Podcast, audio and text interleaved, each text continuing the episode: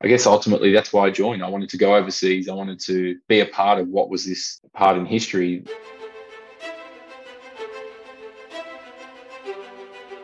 Welcome to the podcast where we track down Australian war veterans, have a chat with them, and hear their stories. I'm Alex Lloyd, and this is Life on the Line. The single greatest sacrifice I've made is my family. We weren't out there to take country. We were out there to do something. That was our job. I did feel a lot of regret. Friends were still getting killed.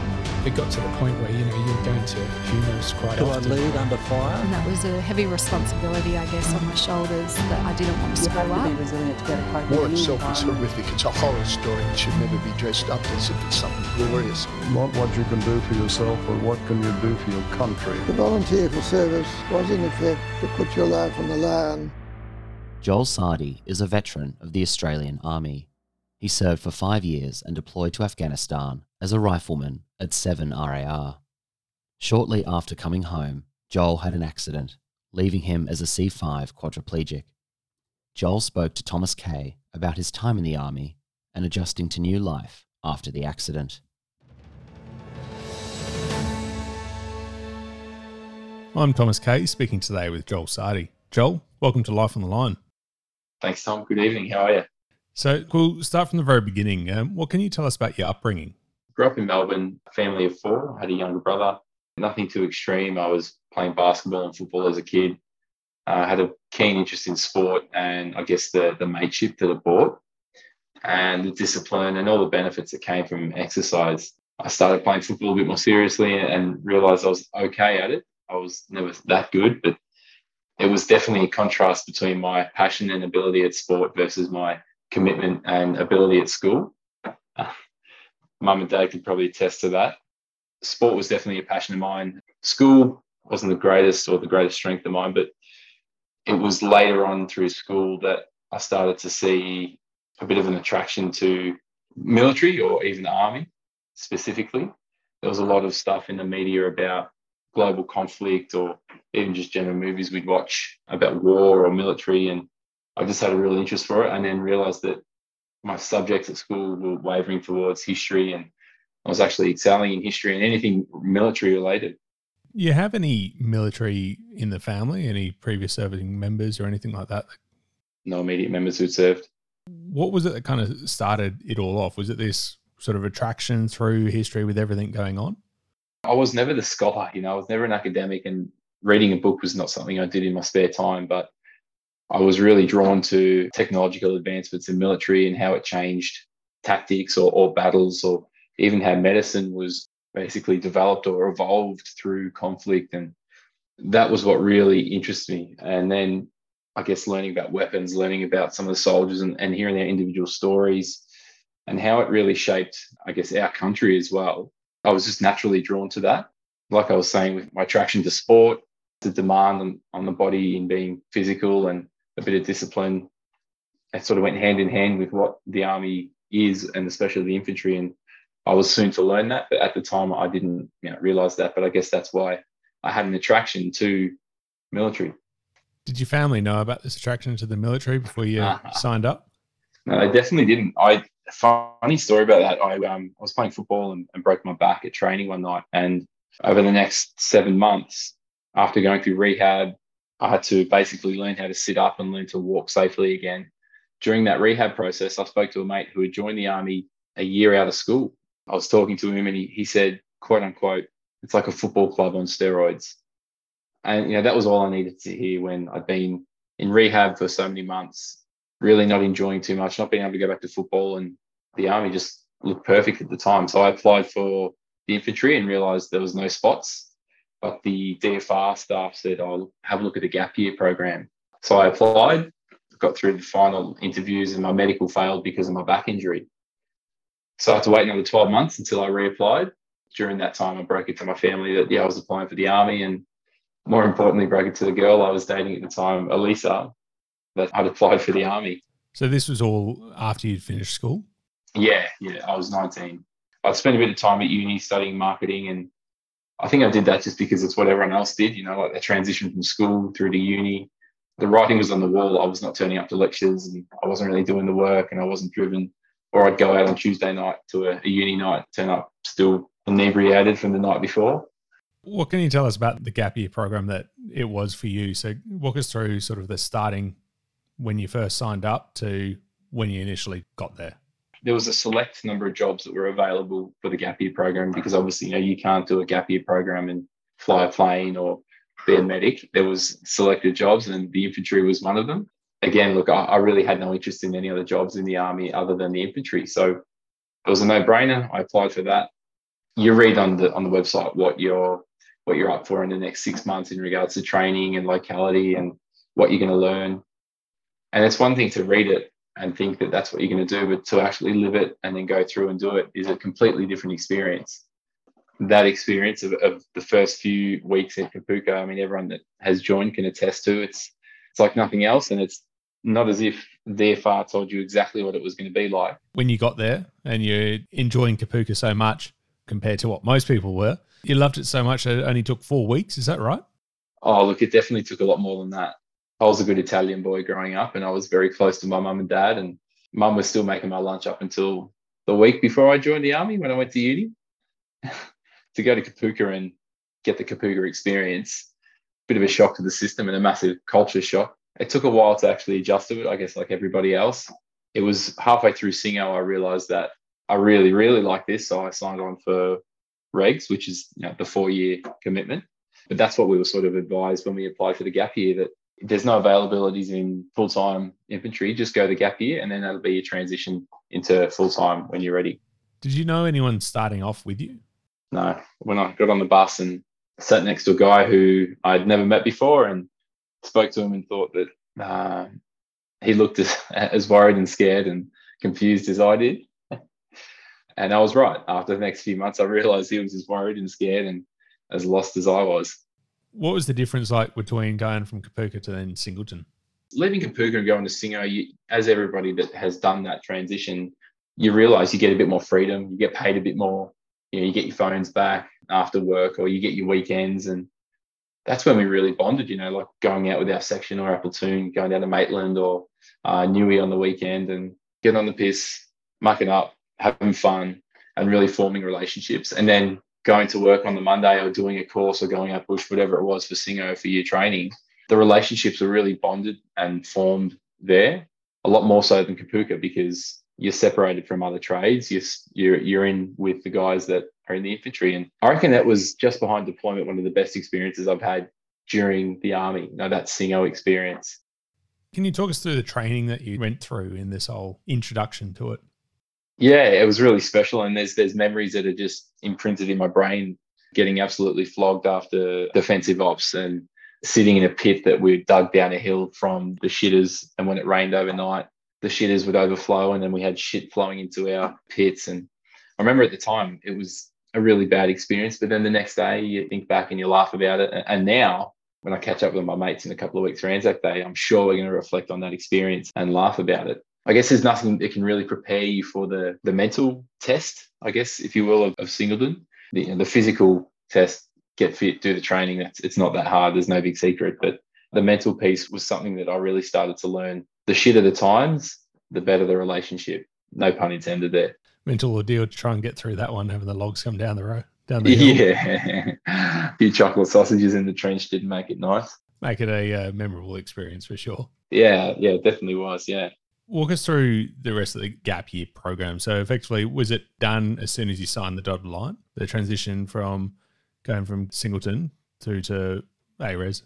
We were in Singleton with guys who were also full time. So, there was no, you couldn't distinguish unless we actually disclosed that we were actually a, gap year or we were regulars. It was the same process in, in so much as do Kapooka, march out, go to Singleton, pass all your assessments, march out, get sent to your unit we got sent from Singleton after the 12, 13 week period it was to various units. Some stayed at Singo as uh, enemy party, some went up to CTC, and some waited in holding to get sent to their their units if they were full timers. Because I was waiting on an opening at 7RAR in Adelaide, I was sent to CTC in Townsville and spent a few months there, living in the transit lines, no doors, no air conditioning up in Townsville, I reckon that was some of the best times because that's where we got to go out, hang out with our mates, work out every morning, do army stuff for a few months, and then we got sent to our units. Can you elaborate on what CTC is? When there's major exercises that were around the country, a lot of guys that were either broken or for personal reasons weren't at units,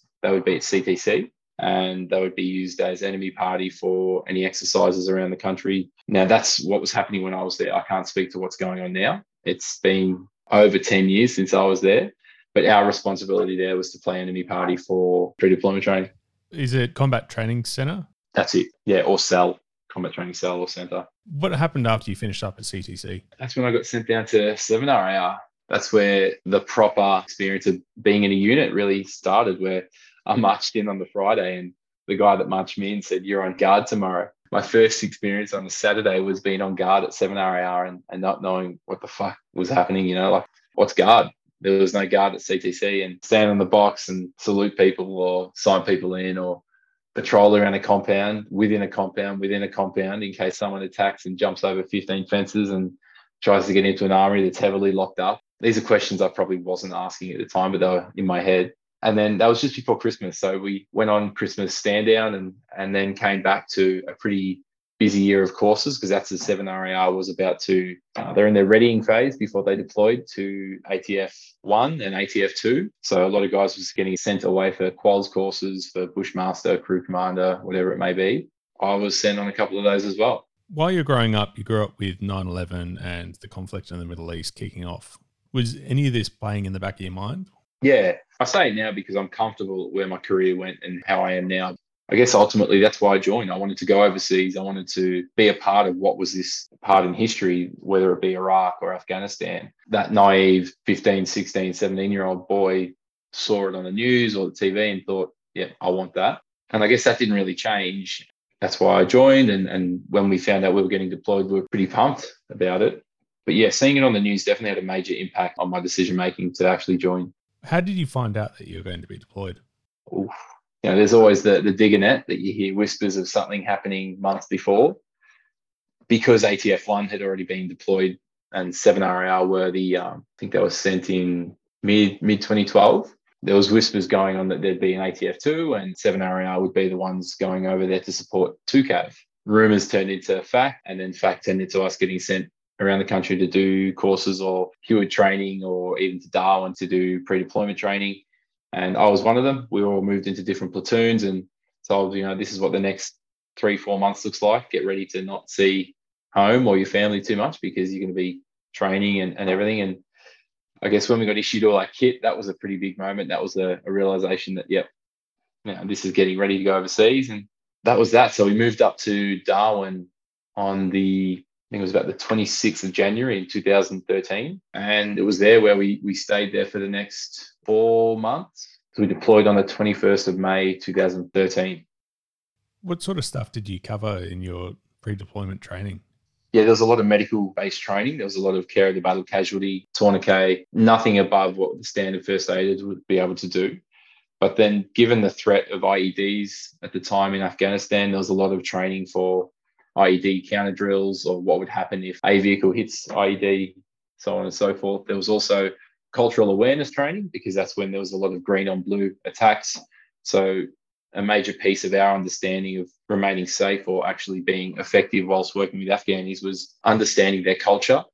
I still don't understand much of it after we did all the training and, and witnessed what we witnessed overseas, but going to tick the box, I guess. Some of it was helpful, some of it was an absolute waste of time. And then also learning what our job was exactly. Whilst we were over there, the, the guardian angel role had come into play, and, and that's what saw us escorting or looking after whoever we were looking after, our direct, whether it be an American or an Australian, taking them into meetings or into towns or into into communities and making sure that the meeting went down safely. And if anything did happen, then we could pull them out of there safely, get them in the bushes or get them whatever we need to do to exfil as anyone that has deployed could probably attest to this, a lot of the training that we did, we went over and over and over. And fortunately, the majority of that training never actually had to get put into play.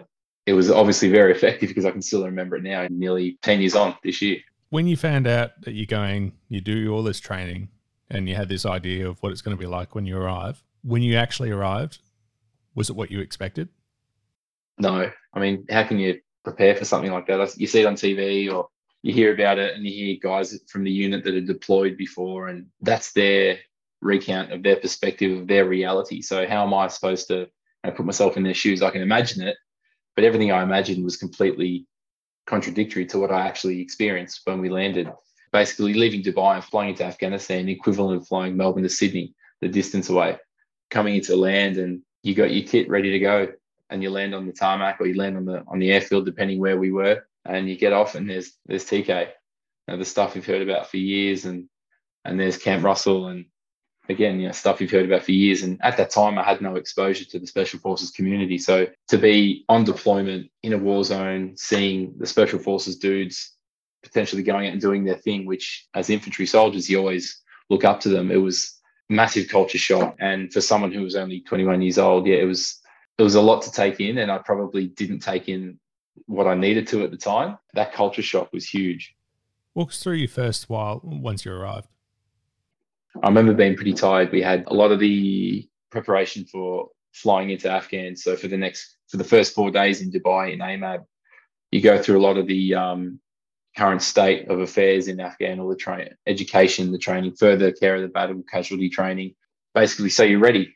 We fly in, and I think we had a massive brief. The whole task group was in in the hangar down the bottom near the gym. The CEO was talking to us, and I remember at the time his favourite word was austerity There were austere conditions, or so he said, that we'd be living in for the next X amount of months. And the theme, there's always a theme of, of a deployment, apparently. And our theme was PT shirts. He was harping on about the certain shirts we could wear and certain shirts we couldn't wear. And I remember that distinctly because that's what he was talking about the first day we got into country and we are all laughing about it back in our rooms that we prepared for this and we've learnt about PT shirts, what we can and can't wear in this process of going overseas and going on your deployment, how did your family and friends, everyone back home, take it? You know, I can't really speak to how they took it personally or individually. They were fine with it so much as when I told them or when I said goodbye to them. And I say this with absolute respect to people that had passed away or people that had lost their lives in Afghanistan that we were trained to a really high standard. We were going to an area we didn't know too much about, you could say, but we'd been trained. We knew what we were doing. And that's the justification I would give to, say, if mum was a bit concerned or dad or my brother. I guess the majority of people would make their own assumptions based on what they'd seen on the news or heard on the news about where we were going. And I never really asked them about what they thought of it because it didn't bother me. What can you tell us of the different bases, the different camps, and what this life looked like from meeting the locals to engaging with multi forces, all that sort of things? I was only 21 at the time. I hadn't traveled too much around the world. So I was meeting foreigners, foreign military members, meeting the local Afghanis. And there was a few things, you know, when we'd go for a drive through Kandahar or through through TK and or the city just outside of TK, I'll make sure I, I make that specific, where kids were doing like bomb signals to us or pretending to shoot at us. And they were kids not too much older than my own children here. I didn't understand that. I couldn't comprehend that and then you go back to the room and we talk about it and you realize that these kids have grown up in war and that, that's all they really knew or they knew conflict and that's it and who knows what their parents are telling them back at home it was a shock and a learning experience for a 21 year old kid to be there and taking it all in like i said it was only two or three years ago my mum was still making my lunch for me and there we are i was at the back of a bushmaster controlling traffic pointing a mag 58 at people to make sure they didn't come closer comparing that, there's no comparison. Throughout the whole deployment, were you in the Guardian Angel role? No. So the first half of our deployment, we were in Tarin Kowt and we were the QRF, Quick Reaction Force. So we would you know, react to anything that would happen outside the wire if there was. There was a lot of stuff that happened and we, you know, we reacted, got in the Bushmasters and ready to go, but we were never sent outside. And that was really, really frustrating. And after that three or four months stint in TK, we were sent to Kandahar which is where we took a more active role, thank God, because we were actually allowed to do our jobs in some context. And we were guardian angels, and some of our jobs would see us out and about all day or for a couple of days. Some of us would see, particularly me, the guy I was looking after, would go into Camp Hero for maybe two hours a day, speak to the local Afghanis, see what's going on, and come back. That was my best memories of our deployment because that was sort of real hands on, getting in amongst the community, speaking to Afghani soldiers and also working with soldiers from Italy or America or Bulgaria. And I don't recall any other countries or soldiers that we mix with. Can you share any key moments from this time? The moment when we learnt that Cameron Baird had been shot. So we didn't know who had been shot, but we learnt one of the guys from Camp Russell was out and had been shot. And that was the first experience I've ever had of, I never knew Cameron or anyone from his unit, but that was the first experience I had of being on deployment and hearing someone getting hurt. We didn't know too much about what was going on. And we went back to our rooms and I learnt that when something like that happens, all comms are shut off to the outside until I guess families notified or the situation is rectified. It was really dark and really somber, somber feeling. And I, I want to make it very clear I never met Cameron or any of his mates, but you think that's that was someone that went left the base that morning, went out to do their job and, and never came back the same.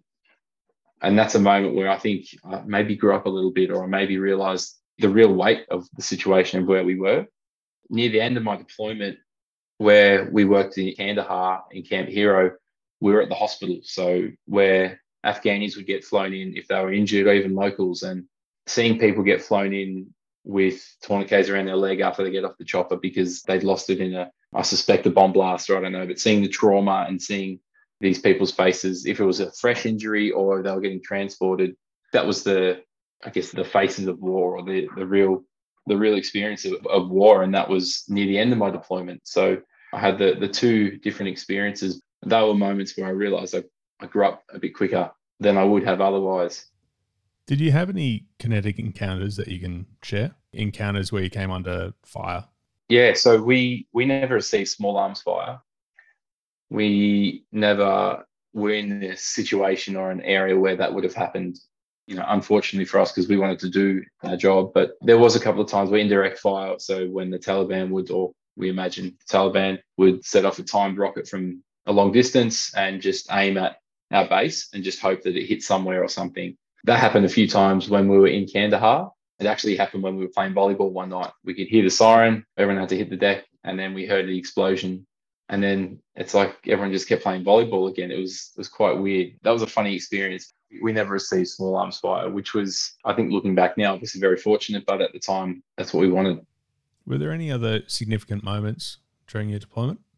There was one funny one that at the time was probably blew out to be a lot more than it was. We learned that in Kandahar, the way that a complex attack would be carried out. So someone would be driving through Kandahar on a motorbike and they'd have someone on the back with a AK or, or a rifle of some sort. The guy on the front would have the bomb attached to the chest or the car or his, his vehicle, detonate that, and then the guy on the back would have already jumped off and start shooting with whatever small arms he had. Now, we were told also that in Kandahar it was illegal. I'm not sure if it was illegal throughout the country for two men to be on a, a scooter. And as I was saying before, I was out the back doing traffic control with a, a MAG 58 and pointing to people to stop there and don't come closer. And there was a general understanding with the locals they wouldn't come too close to our car. Being out the back, I was watching a bike weave through traffic, and obviously you've got the, the weapon loaded in the shoulder. I was pointing at the this guy with someone on the back coming up to us, and weaving through the traffic came closer and closer and i'm not going to just shoot somebody for the sake of it because i suspected you know i was i had all these situations running through my head one thing i was thinking was is this one of the complex attacks that's about to be carried out and i remember the guy came even closer to the bushmaster and stopped and put one leg down on the floor and put his other arm on the wall of the bushmaster and as i was looking down and i thought is this potentially the last thing i'm going to witness or what, what is this? And maybe that sounds Hollywood to guys that have actually seen hard combat. I hadn't, so I didn't know what to expect, and I was just expecting the worst or expect the unexpected. And that's a moment I'll, I'll always remember. And I'm just glad that I machine gun Dave and opened up on the guy. We got sent back on the 7th of December. We had the choice to stay by the, I think, the eight month mark. I'd had enough and I was ready to come home. So, what was it like readjusting when you got home? At the time, I thought it was okay. Uh, now looking back, I look at sort of behaviors and I probably didn't look after myself. The day we got back, I went to a, a music festival. It was a Vans Warped tour where there's heavy metal and a lot of loud music. And we'd been in an environment where for the past eight months, everyone was wearing uniforms, not really walking in random patterns to then go from that environment to a music festival the day after we we landed, where there's loud noises, lights, people wearing different clothes, jumping around, being idiots. I remember it was I was sitting with my mate up against one of the the stands with the speakers on it and cameras at the top. I felt uneasy. I couldn't put my finger on it. And now looking back, it's like, what do you think was going to happen? We went from that environment to loud music, a lot of people moving around in all different directions. And that was the probably the only real adjustment that I struggled with, just dealing with civilian movement, civilian life. That didn't last too long. Was it with any other mates that were on deployment that you went to the festival with? Yeah, yeah. We didn't talk about it at the time and we didn't talk about it for a few years after. It's been 10 years and we've had a lot of conversation with the guys we deployed with. And it was actually probably only a year ago I was talking to this guy and I said, Oh, I remember I felt really off that day and things just went right. And he said, Yeah, fucking no, so did I. You know, like, yeah, maybe I was allowed to feel the way I did because maybe it was justified. Now, the whole time I was probably telling myself to get over it because you're not special forces. You didn't see hard combat. You didn't do anything extreme. But I guess there was that still that little bit of adjustment. You would have had some leave once you came back from deployment. Did you get up to anything during that? Yeah, got back from Afghanistan, went to Bali for, for 10 days and spent six days in bed shitting through the eye of a needle, as everyone does in Bali, and vomiting. Probably lost the gains from the gym that I'd made the past eight months over in Afghan. That was, you know, there was nothing to stand out. You know, I came back, enjoyed some time with my girlfriend in Bali, came back home, sorted out a place to live for that year in Adelaide, and, and went back to work in January, February sometime. Started to look for what was next in the army career. What started shaping up when you returned to work? There was a lot of guys that were discharging. There was a lot of openings in support companies, and we were actually given the choice to select what support courses we wanted. And I actually got to choose uh, mortars, so I put my hand up for mortars, and I think it was a week later where my my injury happened, and the rest was history.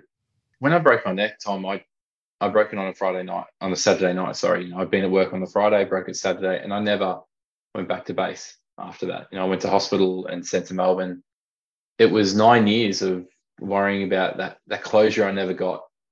You know, I never said goodbye to the places or the, the people or even the items of mine, the cage. I was always in two minds how I'd be received if I was to ever get the opportunity to go back on base. And it was about a month ago, actually. I was flown to Adelaide to talk to the men and women at 7RAR. That was a moment of absolute closure for me. You know, I was so unsure about how I'd be received, but absolute credit to the commanding officer, the RSM, who actually got me over there, Al Ashman, Warrant Officer Ashman, got me over there and made sure that I was treated, I guess, right, you know, and I was given a tour of the, the compound, my cage room, the lunch room, the boozer. I was given a Bravo company shirt. That was my, my company. And that was a, a really special moment for me. And I truly feel as if I got the closure of discharging from the army that I would I would have got otherwise had I not have broken my neck. And that was a moment in, in my time that was really special and really significant. I was laughing with the guy who took me around base saying, this base has never seen someone smile from the time they get on base to the time they get off base if they've been there all day, because that was me. It was a truly special moment. And I'm so appreciative to the men and women at 7RAR that made it happen. So on the 31st of August 2014, your life has changed forever. Walk us through what happened.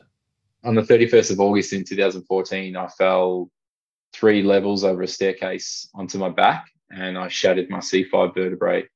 That caused spinal cord damage, which made me a quadriplegic. So I'm a a C5 quadriplegic, meaning I've got no movement from the shoulders down. I can't move my tricep. I can't move my fingers. No stomach, nothing, no. I'm incontinent, so I can't use bowel or bladder. I've got no sexual function. And that was all through a, a fall, landing on my back and shattering the vertebrae in my neck and pushing onto my spinal cord. Immediately after I fell, I because I sustained a pretty heavy concussion, I came to and I was on my back and completely paralyzed. And I went to move and my legs didn't respond. And I went to move my arms and they didn't respond. And I went to yell, but I couldn't even do that because paralysis means your diaphragm's paralyzed and you can't actually yell because you use your diaphragm to contract and, and project your voice. So I went to yell, could only whisper, and there was loud noises. There was people all around me, and they weren't actually helping me. They were just filming me, taking photos of me because they thought it was funny. There was a guy laying lifeless on the floor or what seemed to be lifeless.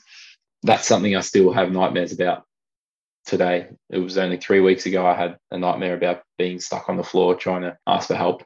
One of the guys I served with, my housemate, found me on the ground and called an ambulance. The ambulance took me to Adelaide Hospital, and that's where I had my surgery, and that's where my I hate the word journey, but that's where it began. So walk us through the beginning of this journey where you had everything just taken from you and changed. Yeah, mate. So 22, 23 years old and basically had everything that I knew taken away from me. my independence, my ability to move freely, my identity, my my life as I knew it basically had been taken from me uh, in most sense of the word, but not every sense of the word. But you know, I woke up in a, in the hospital bed with not a scratch on me. There was a blanket on me. I was laying naked because my temperature kept spiking and dropping after the the spinal cord injury. It, it sends your nervous system into shock. Know, I looked down to my arms and went to move them, and again, no response. And went to move my legs, and they just sat there. And there was mum, dad, my uncle, and girlfriend at my bedside, and didn't make sense. Why did my family fly into state to see me in hospital when I just had a little tumble?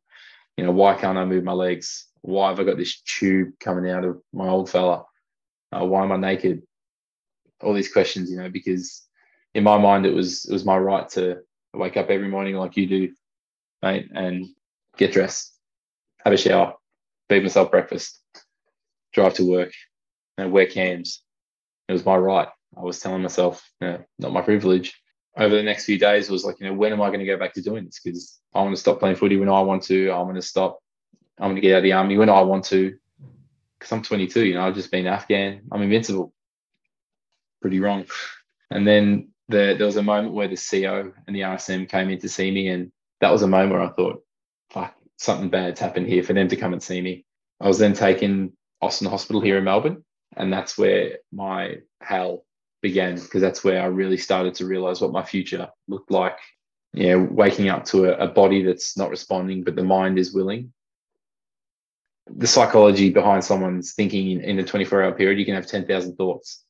Now, imagine being trapped in a body where only a few days ago you were walking, you were living, and now you're stuck there, paralyzed. Those 10,000 thoughts, the majority of them ain't good. They're not telling you how good your life's going to be, what you're going to do tomorrow. They're telling you how shit your life's going to be, what you're never going to do again, who's going to leave you, girlfriends, mates, what you're never going to achieve with your life, purely because you can't move your body. Over the next few days, I'm learning about what a catheter is, because I, I was in the shower when the nurse had just put a suppository in my ass because I'm incontinent. She hoisted me out of bed to my shower chair, pushed me over the toilet, and sat me there for the next hour. And that's where I started to think again, you know, staring at this hospital wall. What's this tube coming out of my old fella? The nurse is like, that, that's a catheter. We'll use that forever. And that moment there, the realization that not only would I physically not be the same because I couldn't move, but physically not look the same because I had something coming out of me. That was really hard. And then getting my disability permit. That was another moment, like, you know, cue the identity crisis. After the suppository would empty my bowel, she'd wipe my ass and then wash me. And all these experiences were so foreign to me. If someone was wiping my ass at that stage, it's because I'd just been drinking too much and my mates were doing it for me, not because I'd just broken my neck. Same thing if someone was drying me or dressing me, not because I couldn't do it, and, but I wanted to. In the next 12 months, learning how to basically live with a spinal cord injury, learning about pressure sores on the skin. If you sit down for too long, you can get a pressure sore or something called dysreflexia. So basically, because I can't feel my legs, if there's a, a hot needle, imagine a hot needle to my leg and I can't register because I can't feel it. Internally, my body can feel it. So it's going to increase my blood pressure. I'm going to really sharp headache. And if I don't remove that sharp needle or whatever's causing me discomfort, whether it be a blocked catheter tube because I'm not hydrated, bowels are full, I'm sitting on something sharp, or there's something really uncomfortable that I can't register. If I don't amend that, I can have a stroke and die. Now, that sounds worst case scenario, but it's happened to someone I know who's a quad. He lives, he lived only a few Ks down the road to me, happened a year and a half ago because his catheter was blocked overnight when he fell asleep and he never woke up. So these are all things that I just took for granted, you know, normally having to piss just freely, but now I've got to use a catheter. All these little things I can't regulate.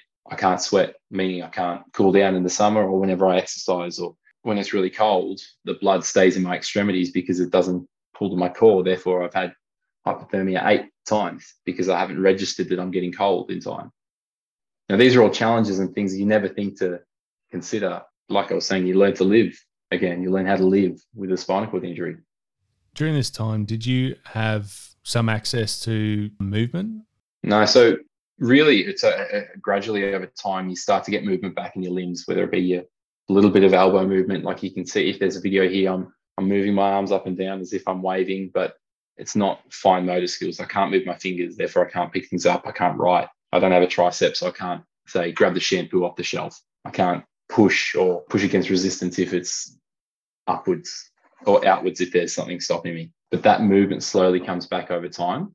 And that started to come back bit by bit. But like I said, no tricep, no dexterity, no chest, no core. So when when I'm sitting up, I'm using my head to balance. And that's something I quickly came to learn that how fucking heavy the head is and trying to hold that up and use that to balance my body. Was there anything that helped you get through this journey? It was my mates who would come and sit with me, who would treat me exactly the same as they were months before, not treat me as Joel the quadriplegic.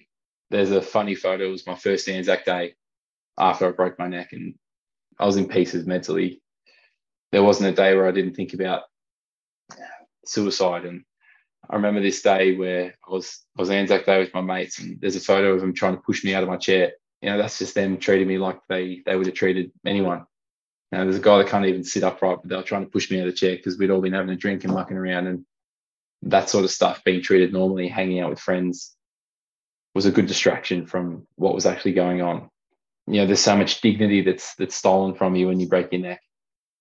You know, not being able to feed yourself, not being able to scratch your ass, not that I could feel it if it was itchy, you know, um, doing catheters or and to have, as we can all attest to, army mates who will do anything for you, or Navy or Air Force, that will do anything for you, knowing that when I go out, I was completely safe, or they would help me and they would help me because they wanted to. That was really good. That was really important for me. There was countless conversations I had with my dad or or my mum, and dad would always say, "It's all right, son. You know, we'll get through this." And I was pessimistic, you know, because to me, recovery was getting back to what I used to be.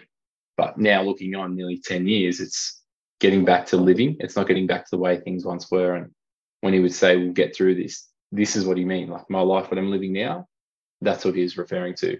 Being treated by my girlfriend as Joel. We had that hard conversation where we discussed maybe ending it because it was going to be really difficult and tricky, but she never even entertained the thought. Obviously, um, with your time in the army, you you couldn't maintain and keep that job. What was it that gave you the idea or what put you on that path of what's next to where you are now as an educator? It was a natural progression through experiences. I had a, a really good relationship with the National Army football coach. I played Army footy for two years and ADF footy for two years. And I formed some really good relationships there. And part of that relationship, that the coach, James DeBono or Bones, he, he asked me to just come and speak to one of the teams about my story, just just share my story. And I'd never done it.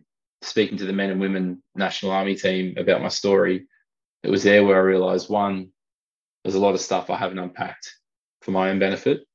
Two, that I can share a story and probably do it well. And three, I need to work on myself because there's a lot of things in there that I didn't realize when I was speaking about. I broke down crying because it was really confronting. That thing of laying on the floor where people were taking photos and not helping me. I couldn't even verbalize that. At the time, it was obviously a massive problem for me and, and still is now. But I identified a few things that had to be spoken about in, with my psychologist. It was through that progression of experiences of sharing my story with, with that football team and then another community group and then a school and and then engaging some corporate speakers as, as mentors that I realized I've got something here. I can actually do it. I was also offered opportunity working for an ex-service organisation, helping people leave military find employment. So that provided me really good stability financially and also personally and professionally, I guess, just to learn what the corporate world's like because it's a different beast to the the green machine. Had you ever felt comfortable speaking to people, big crowds, or anything like that before? Never. No, I hated it. But that's the thing, Tom. I'm not talking about philosophy or history. I'm talking about myself. I'm subject matter expert on myself. I know my story, I know my experiences. I've done it hundreds of times now, and I can probably illustrate them a lot better than what I did when I first started. One of the key things that you talk about is the power of perspective. What's so special about perspective? There's actually psychology on it, and I'll, I'll make a note here. Just Google positive reframing. And the way we perceive things can actually have a direct link to our response internally and then externally. So if we perceive something as a threat, heart rate goes up, adrenaline goes up, the fight or flight. But if we see something as absolutely catastrophic, stress, and that can then have flow-on effects. Now, I'm not a medical professional yet; I'm still learning it, but that can then lead to stress, anxiety, uh, increased fat around the liver, around the organs, and that has a direct result response on our physical health. So, perspective, and I'm getting back to it now. Perspective is so powerful because how you perceive something, whether it be a threat or catastrophic, can really determine how you respond in the next hour, two hours, day, two days. And that's regardless of people with disability, people without, people in the military, people in the civilian world. We're all humans, we all have emotions and we all respond differently. But if you can control how you actually respond to a, scenario or perhaps a broken neck, what you can achieve from that is infinite. You know, I say your perspective determines your narrative. So how you behave, how you live, and that then determines your outcome. So how you finish or how you come out of that scenario as an individual, both man or woman or however you identify. So the power of perspective is something that I live by. As somebody who can't physically move, my mind is is my body in that sense. So using perspective to control every element, every element of my day. You just said before that not yet. Are you currently studying? Yeah, so I'm studying very slowly, studying psychology, psychological science to be exact. Work and family has got in the way, so I've deferred at the moment, but I'm still learning and engaging with neuroscientists or psychologists and trying to learn. Unofficially, there's no RTOs in those meetings, or I don't get any accreditation, but I'm still learning. That's a definite. That's definitely a passion of mine. Psychology. How has this journey gone with sharing your experience with everyone from starting off with the footy club effectively to now getting on large stages in front of people? The power of vulnerability, Tom, is massive because if you can share something that is a vulnerability of yours, you open up conversation to someone, you can change the way they think about the next time they hit adversity or the next time, or even if they're going through it at the time. And I never want my story to be something that has an impact on someone that says, well, fuck, you know, my sore back's nothing compared to Joel. What am I whinging about? Because that sort of leads down a path of them comparing. And if you start comparing, you'll never be satisfied or happy, regardless of what you're comparing yourself to. When I share my story, I hope that the impact it has on people is one, it opens their, their eyes up to how they can utilize perspective. But then two, say that does happen where they say, hey, you know, this sore knees, nothing compared to Joel. If that helps them in that time, in that present moment, hey, that's that's a good thing. But I don't want it to be an ongoing trend where they compare everything that happens in their life to my story or my injury. Because Tom, your your broken down car, your broken leg is as bad to you as my broken neck was to me on the day I broke mine because you don't know any worse. And I didn't know any worse than a broken neck. And fuck me, I hope I never know any worse than the broken neck on the personal scale. Could you have ever imagined you being where you are now from when you first came to to to Yeah, now? no way. No, and funny, a couple of things come from your question there. One being Damien Thomlinson, 14 years ago, recognized his anniversary of his injury. And he also mentioned that people will say, Oh, would you change it if you had the time again? His response was, I would never entertain the thought. I can align and sort of a, agree with him there because when I first broke my neck, a lot of quads that would come in and, and try and mentor me would say, My life got better after I broke my neck. And I would sit with that and think, how shit was your life for it to be better after you're now you're a quadriplegic? Now I sit back and time is a wonderful thing, and I'm actually of the same thought that Damien is because the best elements of my life, the most beautiful elements of my life, are because of my spinal cord injury. None of the experiences, these conversations, what we're doing now, this wouldn't have happened if I didn't break my neck. The people I've met, the places I've been, who knows, you know, and what could have been. I'm not going to worry about that. My life is incredible because of my spinal cord injury. Uh, so I never thought that I'd be one happy in the place I'm in and, and successful, not because of the material things in my life, but successful because of the way I live my life. It's not perfect. I make mistakes, I fail, but I also succeed, and I'm happy with where I'm at. I could never never have said that nine years ago, laying in bed, staring at the roof, telling myself what I was not going to do, everything I was never going to achieve. Joel, if people want to follow you or book you as a speaker, what's the best way for them to get in touch or find out more? Well, thank you very much if they do in the first place. I've got an Instagram page, I've got a website. It's Joel Sardi. Very original, easy to find. I'm on Instagram and there's a website, joelsardi.com. I was wondering as well if um, anyone that has received your stories or your journey, the information on it, if it has helped them and changed your perspective of how you've been delivering your story? Sharing vulnerability is a really powerful thing. And I never realized the power of it until I started doing it. And the benefit that I have of not having profile or not being a celebrity or an athlete or well known is I can relate to everybody who I speak to in the audience because they've never heard of me. I put myself in their shoes to see, you know, I was just like you one day. I just had something shit happen to me, something really shit, but I can, I'm still happy. You know, I'm still loving life, and I've been able to give that message to a lot of men and women that I present to, even school kids. Hearing them after a presentation come and speak to me one on one, or send me a message about some issues they're having or troubles they're having at home or at school, and I'm able to safely approach a teacher or safely approach somebody so that they can get help that is priceless. To know that I can help someone just by sharing my story in that regard, by sharing vulnerability, that's priceless for me. And that's that's why I'll keep on doing it. With your time in the army and with your mates that you're going to catch up with on Anzac Day, how do you reflect on that time? I reflect on it as a time of forming relationships and experiences that shaped my life, gave me the tools to, to manage some adverse experiences, such as spinal cord injury. It also gave me a unique perspective on on life post military. I look back on it as one of the most pivotal experiences in the formative years of a, of a young man's life. Again, it's an experience that I would do again. I wouldn't change. You know, there were some shit times and some shit people that I worked with that gave me bad experiences. But then on the other side of the coin, there are incredible people that have an impact on my life still to this day. I wouldn't change it. I look forward to seeing all my mates on Anzac Day. Joel, thank you for your service and the incredible work you're doing now, sharing your story and helping people get through things in their lives. Thanks, Tom. I appreciate the time, mate. And I look forward to hearing many more good guests on your show. I'm Thomas Kaye, and you've been listening to Life on the Line.